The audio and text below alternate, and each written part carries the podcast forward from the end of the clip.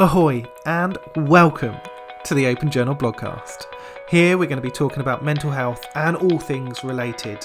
That includes illness, wellness, stigma and support, and most importantly some of your very own personal stories. We're going to be covering projects, campaigns, education, starting conversations and looking at some of the tools that support our well-being as well. I'm Mike, and while I'm being mindfully mindless, hopefully myself and my amazing guests will be able to show you you're not alone out there. These are real people. They do have struggles. And it starts to get on my nerves. I just shut down. So many people suffer from mental illness. To get the word out that men have got to start talking. So I told her everything and her face dropped. A lot of people don't understand the depth of the situation, so mm. they can appreciate, yeah. It's difficult dealing with our minds, and the suicidal thoughts were back. People knew that there was something not right, but they just never really said anything, or probably felt like it wasn't their place to say anything. You're not depressed, it's it's all in your head. That's probably the statement I've had people say the most. I mean, this this this shit is real, and it's hard, it's exhausting. And I think people realise how helpful that one conversation can be just to figure out why you are feeling the way you are. Not only did this help me to write it, mm. it potentially might have helped some other people as well. So it sort of started from there. So many people think they're alone. And then you hear other people talk about it and they think, oh, that's, you know, that's so brave, or I could relate to that. Um, and then they want to talk about it.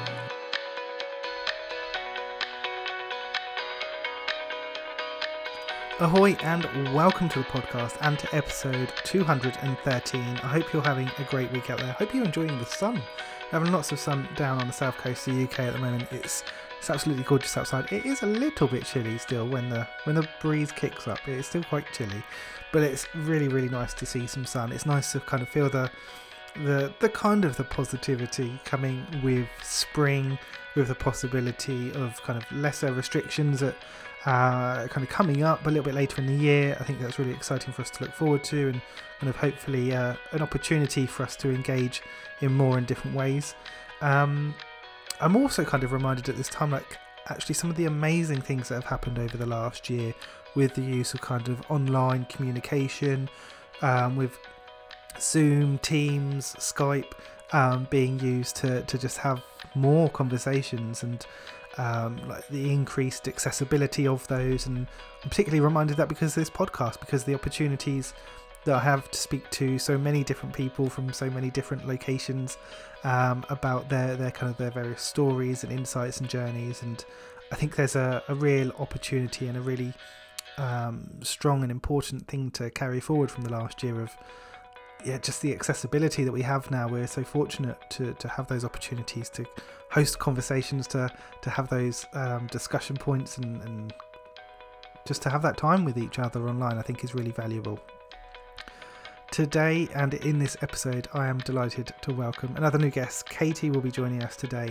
We are going to be speaking uh, around some crisis level conversations and some aspects of suicide prevention as well. Um, so just a little warning there for, for some people that might find this episode a little bit more difficult to listen to. I think some of our conversations just felt really quite poignant. There were um, kind of parts of Katie's story that I really connected with and really resonated with, and also bits that I really learned from as well. So it was a really interesting conversation. We also touch on the kind of the use of um, art or, or the arts, and particularly kind of writing and, and singing and performance um, as a way to kind of express some of those thoughts, feelings, emotions that are going on for us as well. Um, we hear from Katie about her experience as an artist, uh, as a singer, um, and also some information about um, some of the work that she's done in the past, um, some of her songs that are available as well, um, and I will be making sure that we've got a link in our show notes uh, over to some of Katie's music, so you can go over there and find her. So we'll be leaving some links and things like that in the description. Please do go um, listen to her music, um, hear what she's got to say. I think it's, yeah, as always, I think this is a really important and, um, for me, an enjoyable conversation. I think these are, are sometimes quite difficult conversations for people to have, but they are so important and they're, they're so valuable. Um, so yes, a huge thank you to Katie for coming onto the podcast, for sharing her experiences, her insights, um, and for sharing her music as well. I think there's um, a really nice follow on from this episode, so please do go uh, and listen to Katie's music after this. I hope you're all having a great week. Hope you enjoy this episode. As always, if you're interested in coming onto the podcast yourself, you can find information about being a guest on the website, which is open journal b c dot com. But until next time, I hope you enjoy the episode. Have a great week. Thank you for listening, and you're not alone out there.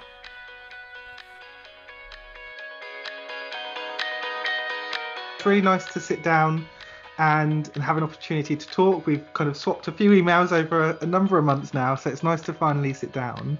Mm. Um, but how has your how's your last couple of days? How's your last week been?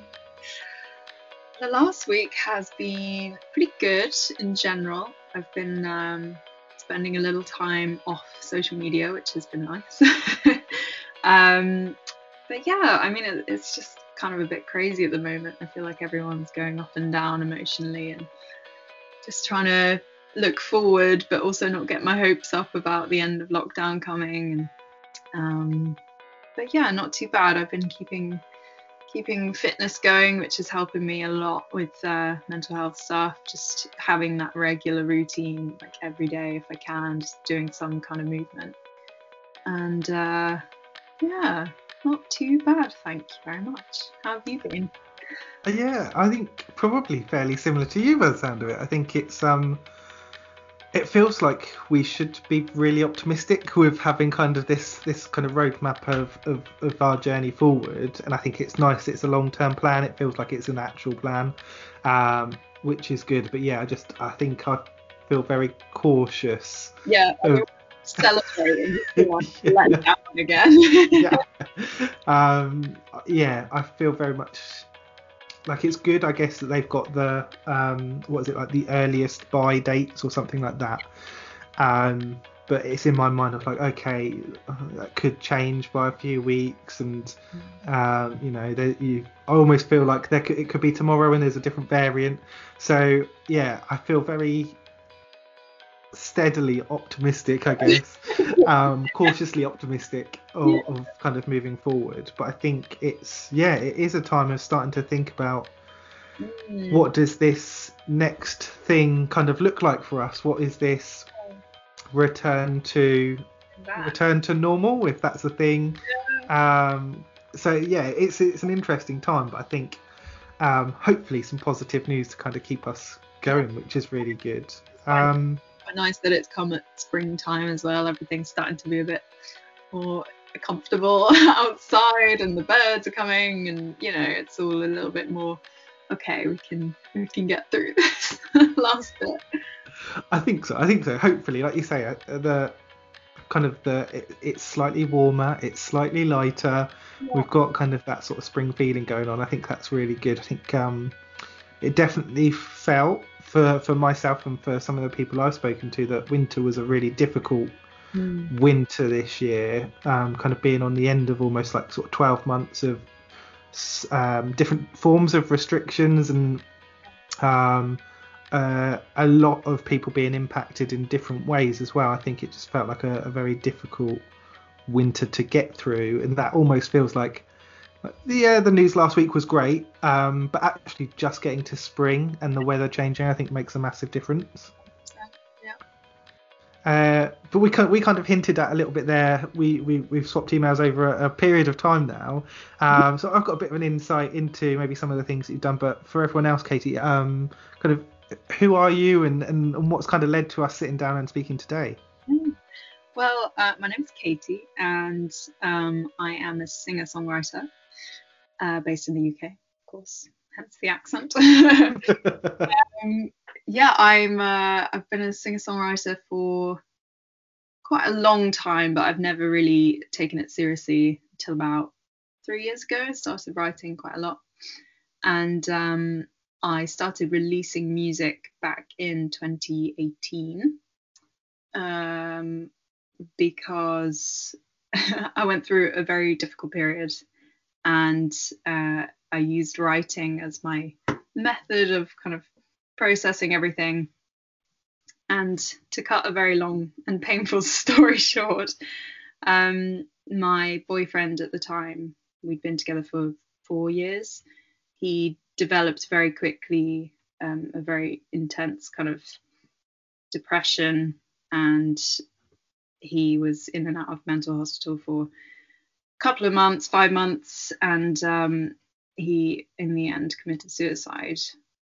And it was just obviously devastating and so much to deal with, because it was so out of the blue.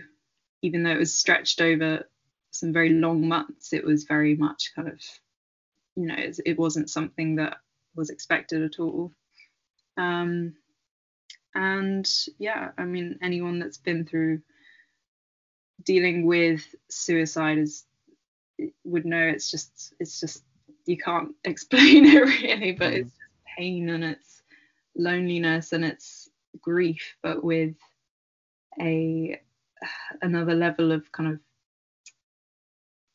I don't know, it's, it's just like it was their choice, um so it's got that extra difficulty. You can't blame a disease, but saying that, I one hundred percent do, because mental health is mental illness is the physical disease. It's not, you know, any different from getting cancer or something, but it's um yeah it was a very difficult time. And uh, I was writing anyway a lot when he was ill, because I was, you know, having to deal with a lot. Um, and then I just I got obsessed with writing, because it was my my only way of kind of processing what was going on in my head, how I was feeling. Um, and I remember at the time after he died, I was just um, constantly listening to music that was really dark and sad and depressing, like Daughter, bands like that, just really kind of sad music. But in a way, it actually helped me, because I felt very connected to them as a writer. And I thought, oh my gosh, someone else knows this kind of low feeling, uh, which can be so lonely when you're in it, um, and you feel like no one else has any idea. So having experienced some of that music, I kind of realized that I wanted to, first of all, publish some music as like a legacy thing to, you know, remember him in different ways, but also to potentially reach out to other people that had similar experience, or um, needed to kind of hear someone else that was going through that shit. So yeah, I've, I started releasing, and then I, I was working with um, a producer who I went to school with, because I trained I trained as an actor actually. So um, but I went to a performing arts school in Liverpool, and one of the music students, she became my producer for my first E P, which was kind of what I set out to do. And um, I finally finished and released it in twenty nineteen, and that was just the crazy moment when that all happened. It was just like, I can't believe it's done. Actually, no, I don't think it was twenty nineteen. I think it was last year, twenty twenty.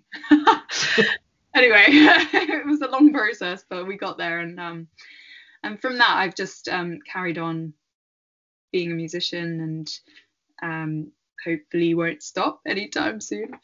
Um, but yeah, that's my kind of summed up story of how I got here.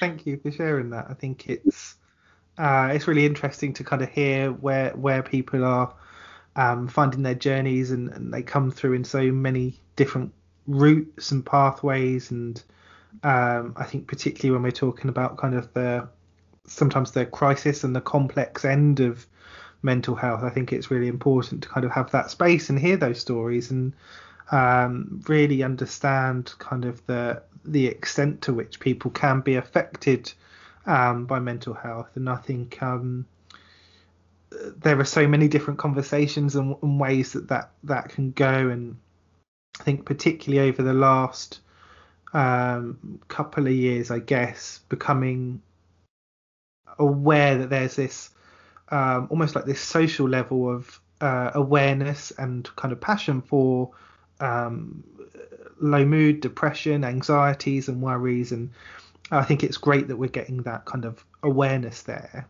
Um, and I totally understand the mindset that we have some people that sort of say, oh, there's there's more complex illnesses that don't get attention.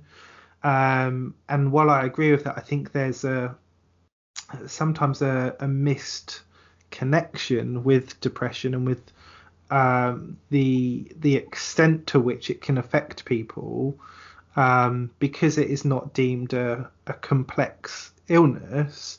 It's almost kind of not given the seriousness with, with which I think it should be treated. Um, and I I've got uh, friends I've, I've been to school with people that have taken their own lives. Um, and I think it's it's something that affects way more people than than we would know. Um, and I think it, it's it's often in my mind from that regard that we kind of see depression and go, oh, OK, people are aware and that we kind of reached a level that we need to with this. Yeah. Um, and that's why I think while while hearing stories like yours are so difficult to hear and and um, so connecting in a way to, to really hear that, I think they, they are so important because they remind us that actually this is something that maybe it isn't complex, but it is very, very serious and it is very, very severe. Um, and it can have that impact. And it's it's not just on the person that is affected by that mental health illness, but the people that are around them as well. Um, so, uh, yeah, I'm really glad that you, you're able to kind of share that with us. I think it's interesting that you kind of spoke about the transition of, of your own experience then with kind of how you felt, the emotions and the thought processes that you were going through, and being able to craft that into um, a, a coping strategy, I guess, at first, and yeah. then into something that became productive. Yeah.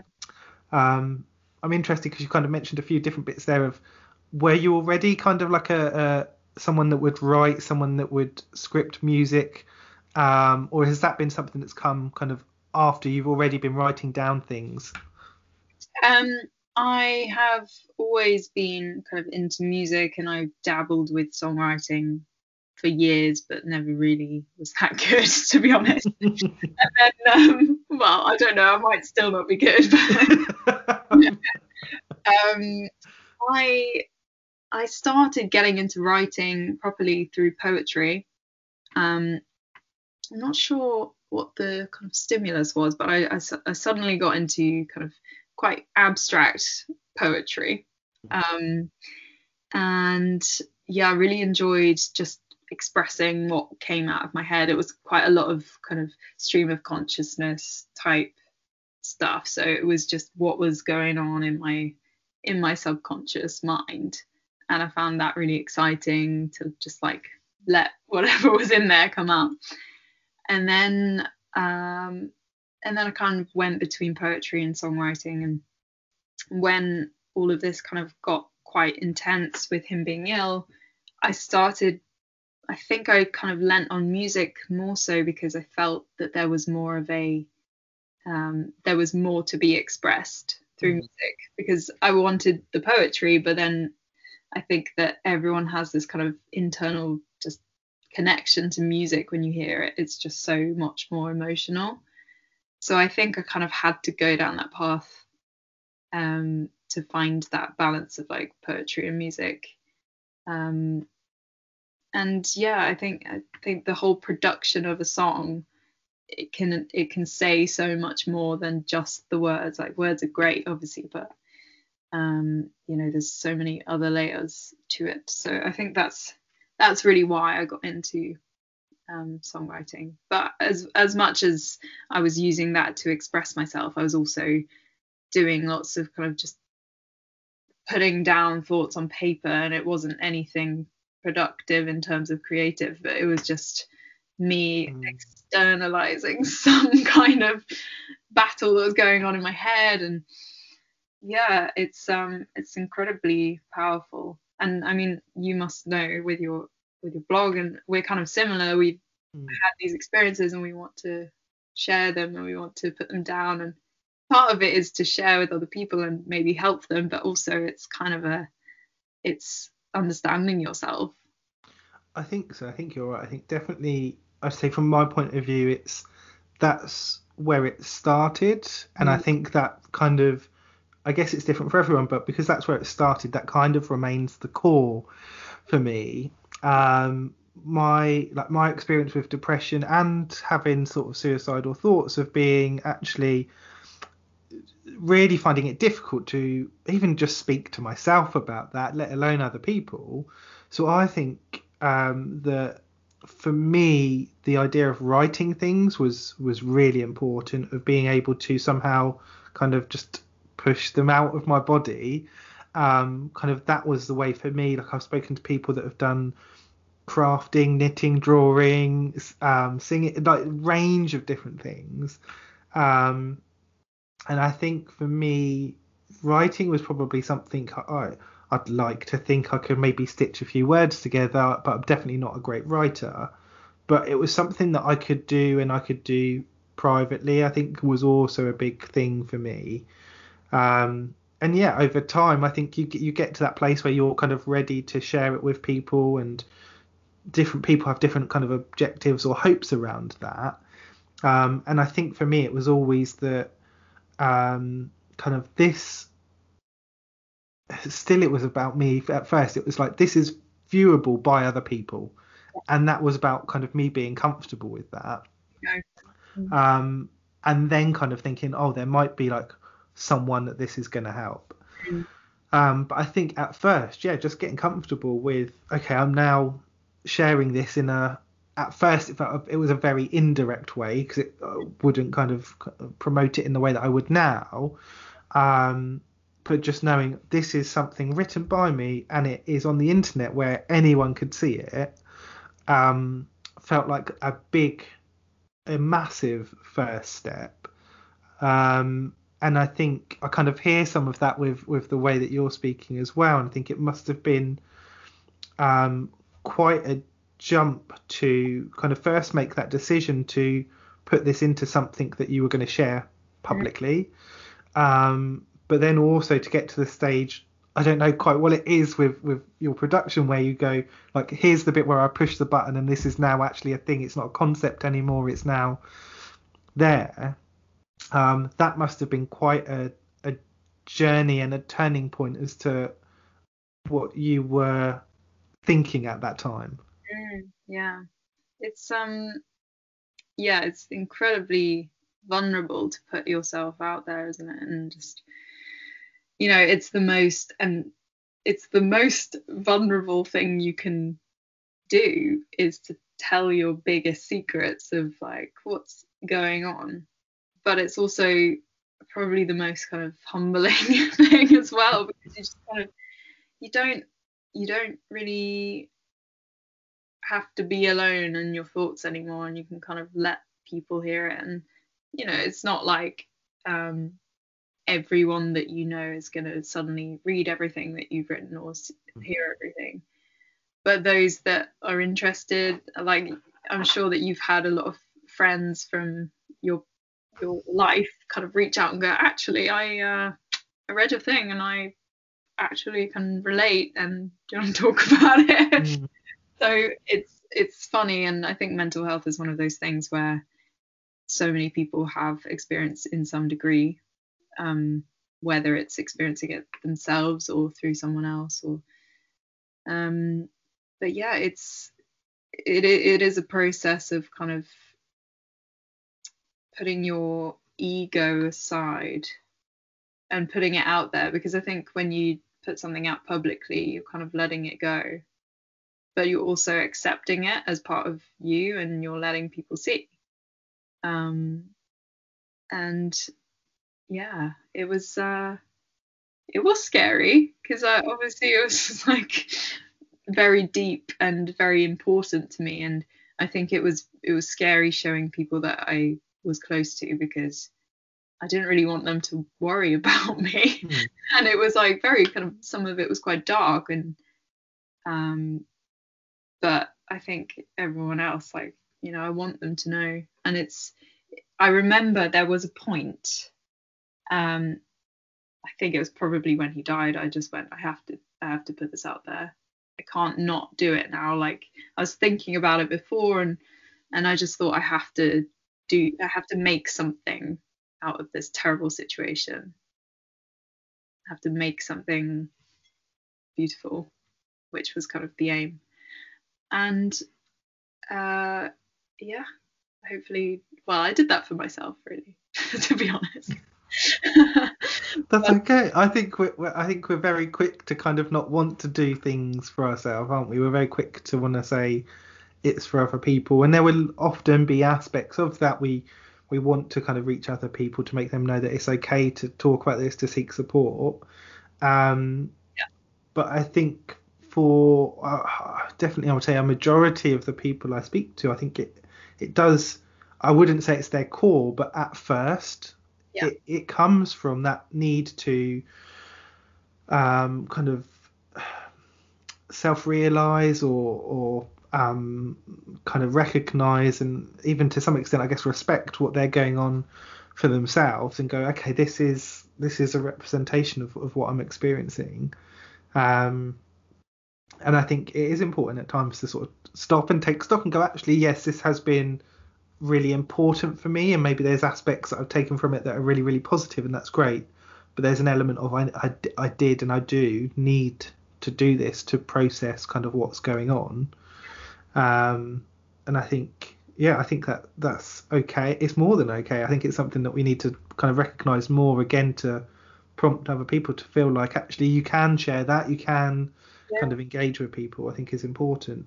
um I remember that, like, going through that kind of very dark period, um I remember just feeling like I didn't want to forget the feeling of being there, of experiencing that.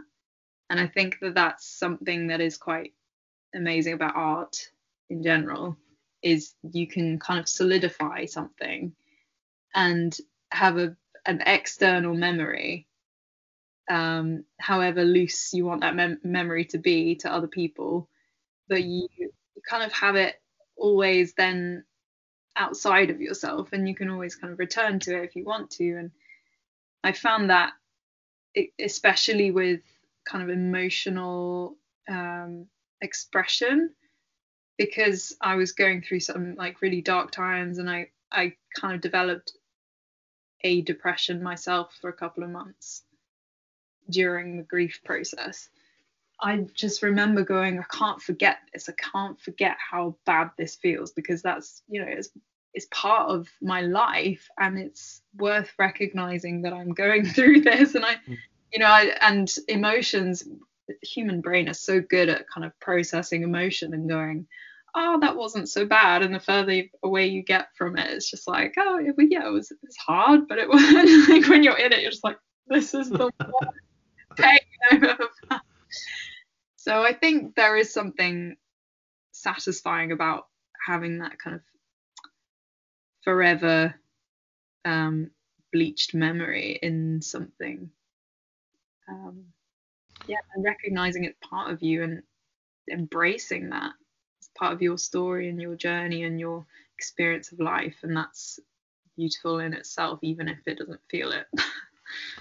I think so. I think it um, kind of echoes some of the things that you were saying earlier as well, in terms of having that opportunity to kind of, I guess, accurately kind of capture what's going on for you right now, and have that um, that moment in time by doing it however you're doing it, whether it's it is yeah in my mind kind of it, it could be drawing, it could be writing, it could be kind of creating something that kind of represents that moment in time, those emotions, those thoughts and feelings for you. And yes, I think probably writing is maybe more transferable to other people for them to get a bit of an insight.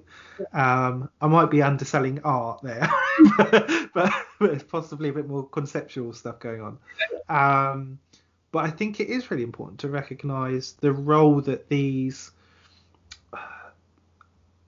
I don't know that you would call them skills, but I guess they are skill. I can't think of a better word than skills, but that these skills kind of play in helping us manage our mental health, kind of regardless of, of certain illnesses or symptoms. Actually, for everyone to acknowledge there will be times when we will feel low or worried or affected by different things.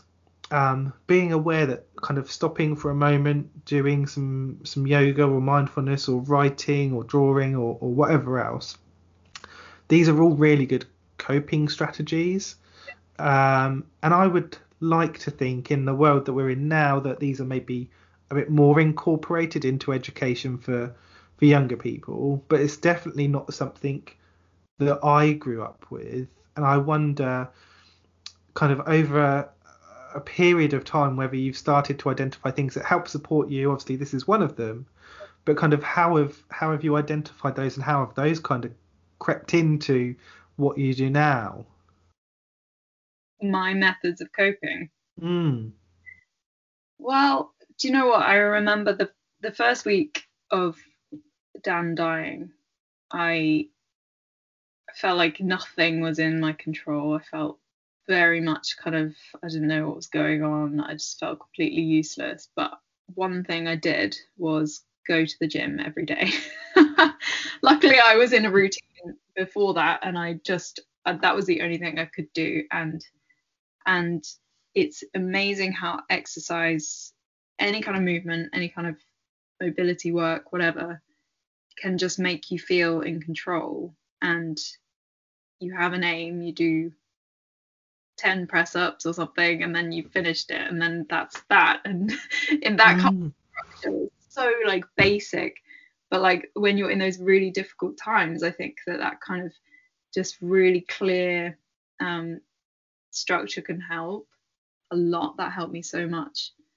Um, not to mention the long-term benefits of exercise on mental health. Mm. But yeah, and uh, writing for sure. I think every time I come back to writing, because it's weird, I go through periods of not really writing much, probably because I'm happy. I'll go through like a couple of weeks of not writing anything, and then I'll just suddenly start thinking of tunes, and like I've got voice notes on my phone. I must have three hundred from the last year or something of just ideas, and I'll just get loads of them in a in a row. And and every time I come back to writing, I just think I feel so connected to myself, because I'm just fully embracing like what's going on. I'm not escaping it. I'm not trying to distract myself on watching T V or whatever. It's it's very much kind of facing yourself, and it can be scary, but it can just, it feels to me like I'm my own counselor in a way, because I mean I talk to myself as well. That's this helps a lot.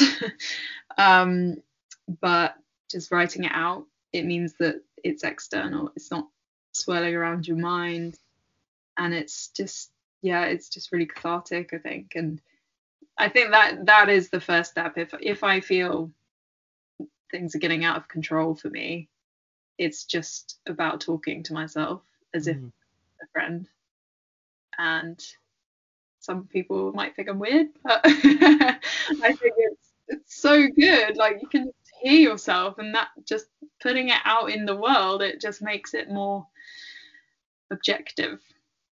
I think it sounds like a really good thing actually, because I was thinking while you were saying that of um like the difficulty a lot of people have with kind of verbalizing and talking about what they're going through, and actually getting into the practice of talking to yourself and saying it aloud, I think could be a really really positive thing for for people to try to um almost practice or get ready to to speak to people, um because I I I still think it's one of those things where we we sort of talk about mental health and we kind of elevate the level of consciousness that people have, but it's often I, I still find it's often a, a general conversation. We we can talk about mm. depression, and we'll talk about it as an illness and a general concept, but we won't talk about my experience or your experience. We'll just talk about it in general. And I think there is still that kind of slight disconnect with um, like personal stories, the importance of hearing them, and, and actually connecting and, and sort of revealing or disclosing or just generally talking to people about what you're experiencing. And I think that's where in my mind I'm thinking, oh, actually talking to yourself is a really good introduction to that. If someone is thinking, I I would like to talk to someone, but I'm I'm just not, I don't quite know how. Um, it, it can be so hard to find the words to express what you're feeling, because it's completely internal. It's it's a it's a feeling, and I'm I feel very lucky to have words that I enjoyed writing before and using words to kind of find that. But you know, a lot of people wouldn't have that out outlay straight away, and so just just talking. And quite often I I go back to my acting technique, which is um it, it's it's a acting technique which is um based on kind of fears and dreams, and the idea that every action and everything that happens and that you do is ultimately your objective is to avoid a avoid a fear of yours or to chase a dream. And so if I'm kind of not really sure what to how to say what I want to say or how I'm feeling, I'll just go, what are you scared of? What are you afraid of? And then I'll go, uh, okay, so if I'm scared of this, why are you scared of that? Because this. And just keep asking like why questions, and you know, what what is the worst that can happen, and that kind of thing. I think mm. if you just start asking yourself like difficult questions, the answers will come, but you have to ask the questions, and then you'll realize actually it's it's probably not as lonely or as bad as you thought. And then you'll be hopefully practiced enough to be like, okay, I'm going to talk to someone now, and I can say, look, I'm I'm dealing with this, and I'm feeling this way because I think it might be to do with this. And you kind of, yeah, prepping yourself.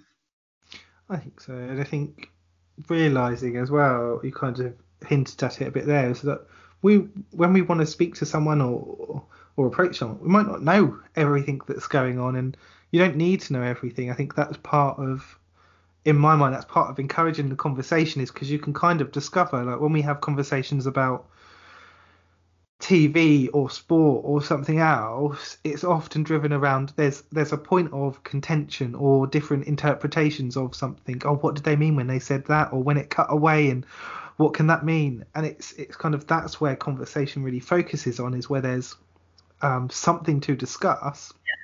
um, and and like it's it's it's almost funny that the the time that we really need that discussion to happen, when there is so much kind of different possibilities, different uh, interpretations of things, we kind of shy away from, oh, like when I was in that situation, I felt like that. Why could that have been? And the, all the different things that could kind of happen there, and kind of self-discovery is kind of shied away from, because I think, I don't know, one of the things that I'm conscious of is also kind of you you have that fear of kind of appearing weak or or not being able to understand something. And I think that's something particularly kind of, I would say, I think younger people sometimes at a certain stage in their life are affected by. I think it's something that, that we see more so in men as well, where there's a lot of identity kind of wrapped up in that.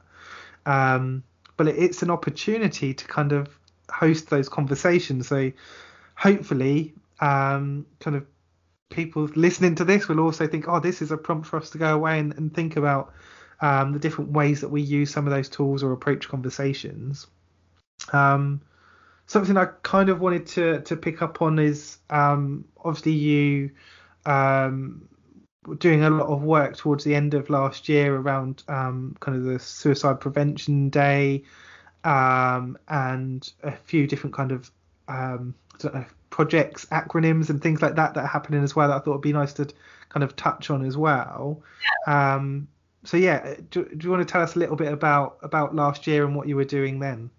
Yeah, so um, last year I, in October, on October the tenth, um, it was World Mental Health Day, and I was releasing a single called Wait um, around that time, and I realised the kind of link, I was like, I've got to do it. It was a song that I wrote for a friend of mine. It wasn't um, for my boyfriend, but it was a friend of mine who...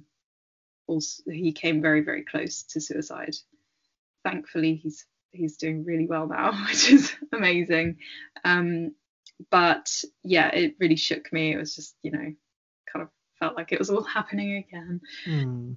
Um, and this song was kind of my, it was actually for him. So he, he responds very well to music. He's a musician. So I was just like, I don't know how else to kind of help him other than to maybe write a song. Mm.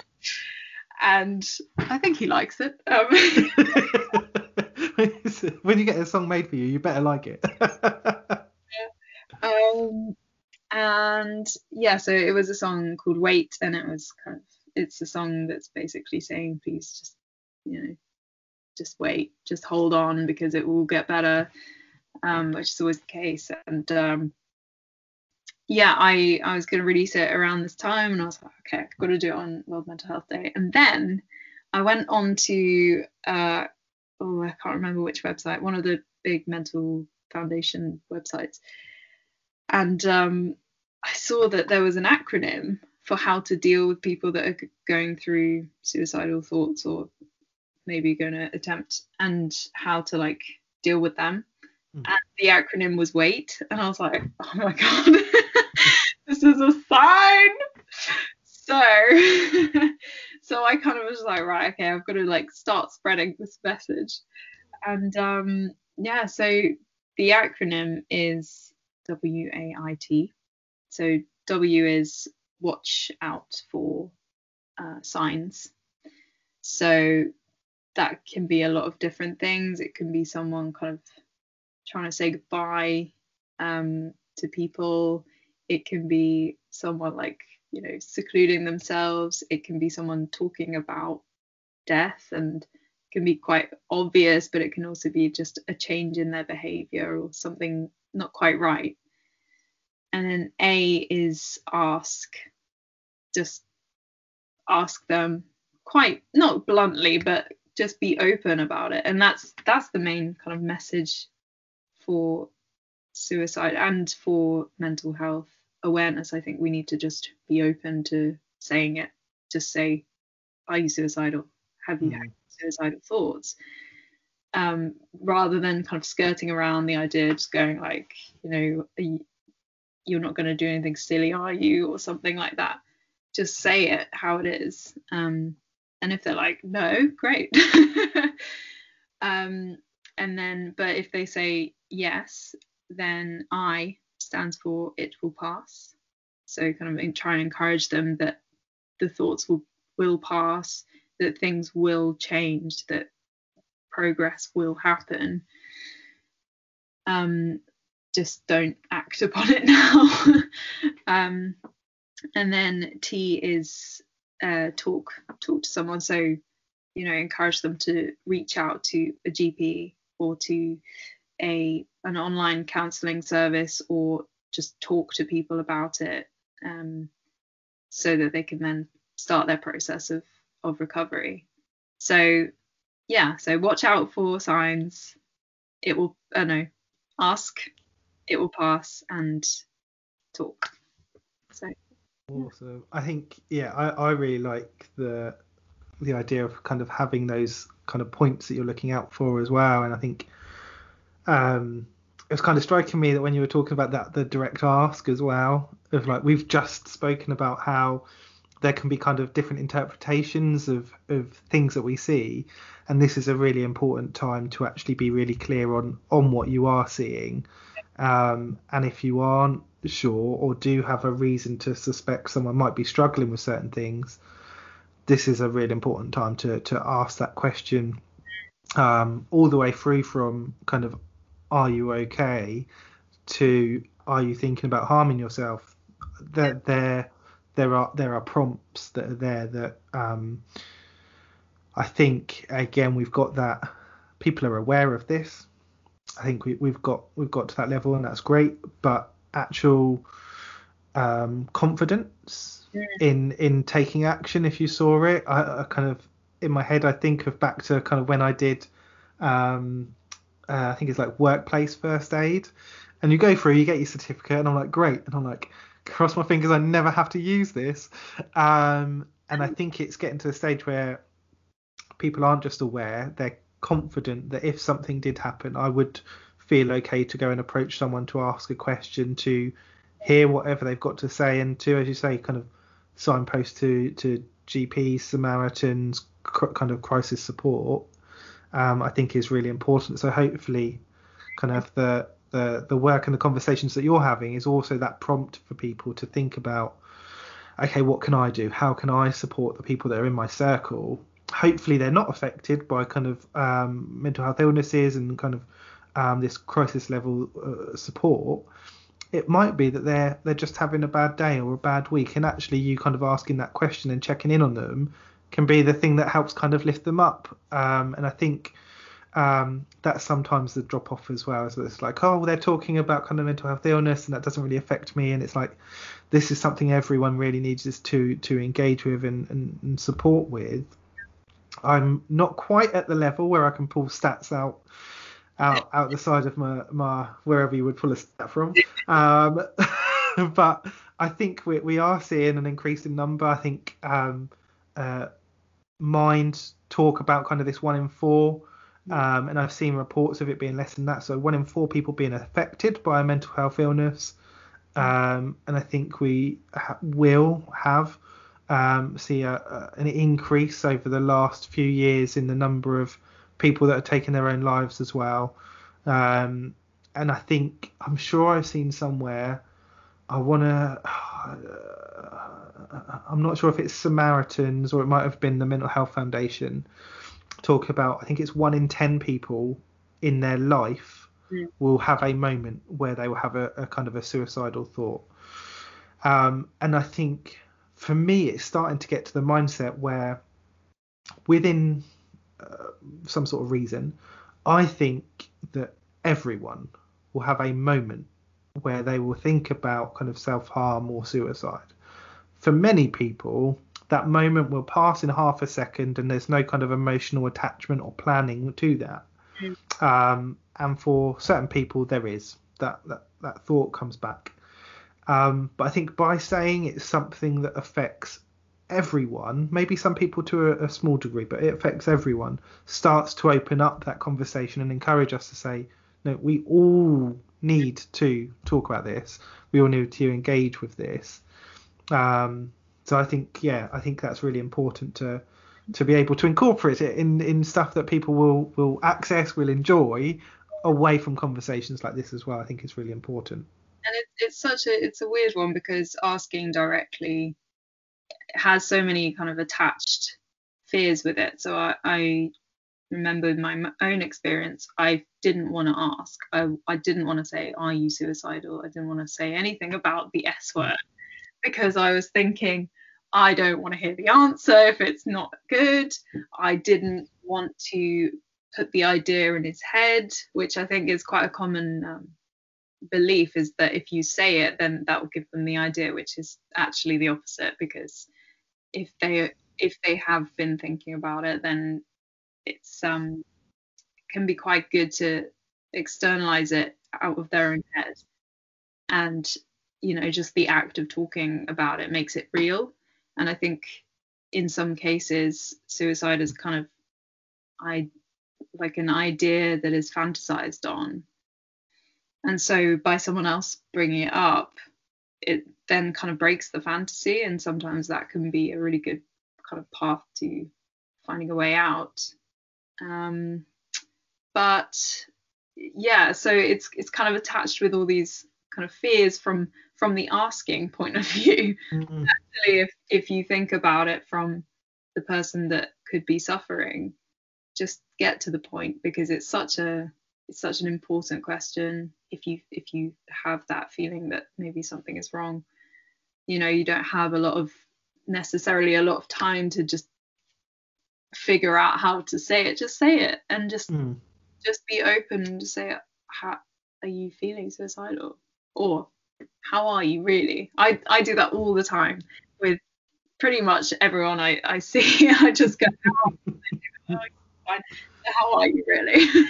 But it's it's it's actually one of those things. I think just that question, how are you really, it can open up so much, because then someone feels like they can be open and say how they really are. because otherwise it's just a, it's just a greeting, isn't it? It is. I think, um, yeah, I'm loath to say it's just a British thing, but I think it very much is a British thing that it has been kind of turned into a greeting. And I think having that opportunity to reflect on, we all do it. We did it when um, kind of when I clicked accept, the first thing I said is, how are you today, or something like that. And it is said kind of almost in jest now. I feel like it's you're you're expecting a yes and a how are you? Yeah, I'm also fine. And, and we move on. And I think it's having that opportunity to then give time to that question or to re-ask it um, once you're kind of in the flow of the conversation and you're past that initial greeting. Because I think so many people will say it as someone steps through the door, as they pick up the phone.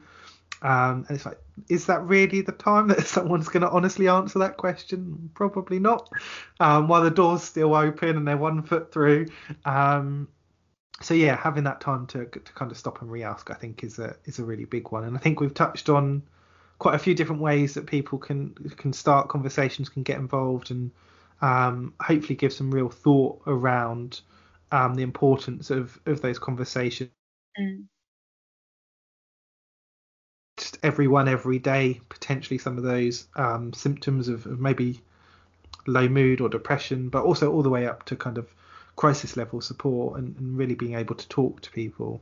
Um, I think also it's, it's really what I really want to kind of do is to talk about the impact that it has on other people, because I, I feel like there's a lot of talking about mental health, but there's not so much of a of a reflect like we said earlier there's not so much of a reflection about the people that that affects, and it can be really difficult and really lonely to to be kind of going through it but not actually experiencing it, just having to be the support system. And it can be so draining, and um it can cause all sorts of other issues for you. So I think, you know, like I want to share my experience because I feel like that's what I experienced, and yeah, and hopefully kind of encourage other people that, you know, they're not alone, and that there are societies and there are different foundations and charities that kind of support people that are bereaved by suicide, as well as, you know, people that have the mental illness. So yeah, I think a bit yeah a nice thing to kind of um conclude our our discussion today, I think, is given that recognition for, for those people that sit around, that host the conversations, that ask the questions, that maybe um, feel some of the fallout sometimes from, from the situations that happen, I think is, is really important. And again, probably another discussion um, that we could spend a long time on if we really went into it, and, and kind of a lack of um, conversations that happen around that, of being the supporter, of being the carer, I think is really important. Um, But I would like to kind of wrap us up. We've mentioned a few things in regards to kind of your singing and different bits and pieces. But if someone wants to find out a bit more about U K T or some of the things that you've done, where are the best places for them to go to um, kind of find out about you and about the music and, and everything you're doing?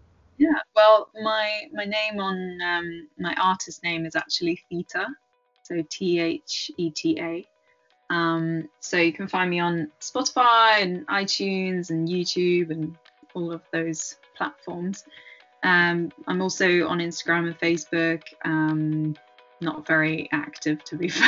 I'm trying to remove my own social media habit. But you can find some loose information about me there. That's fair. Yeah, you can see a couple of things from like two years ago. Um, yeah, but. Uh, Yeah, I think uh, all the so- all the the music platforms are pretty good place to find me, Peter, and um, yeah, enjoy my music. I hope you do.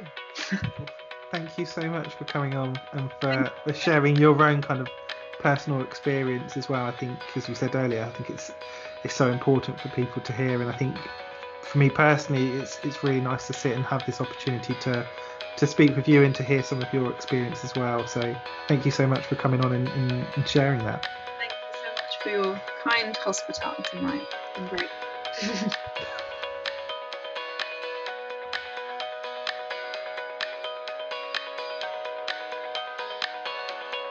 These are real people. They do have struggles.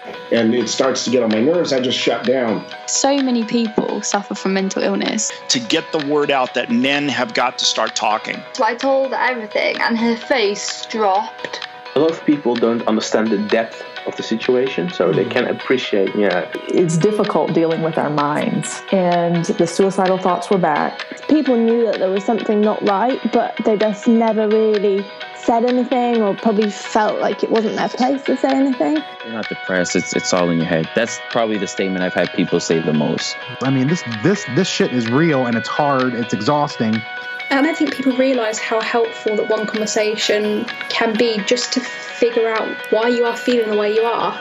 Not only did this help me to write it, mm. it potentially might have helped some other people as well. So it sort of started from there. So many people think they're alone. And then you hear other people talk about it and they think, oh, that's, you know, that's so brave, or I could relate to that. Um, and then they want to talk about it.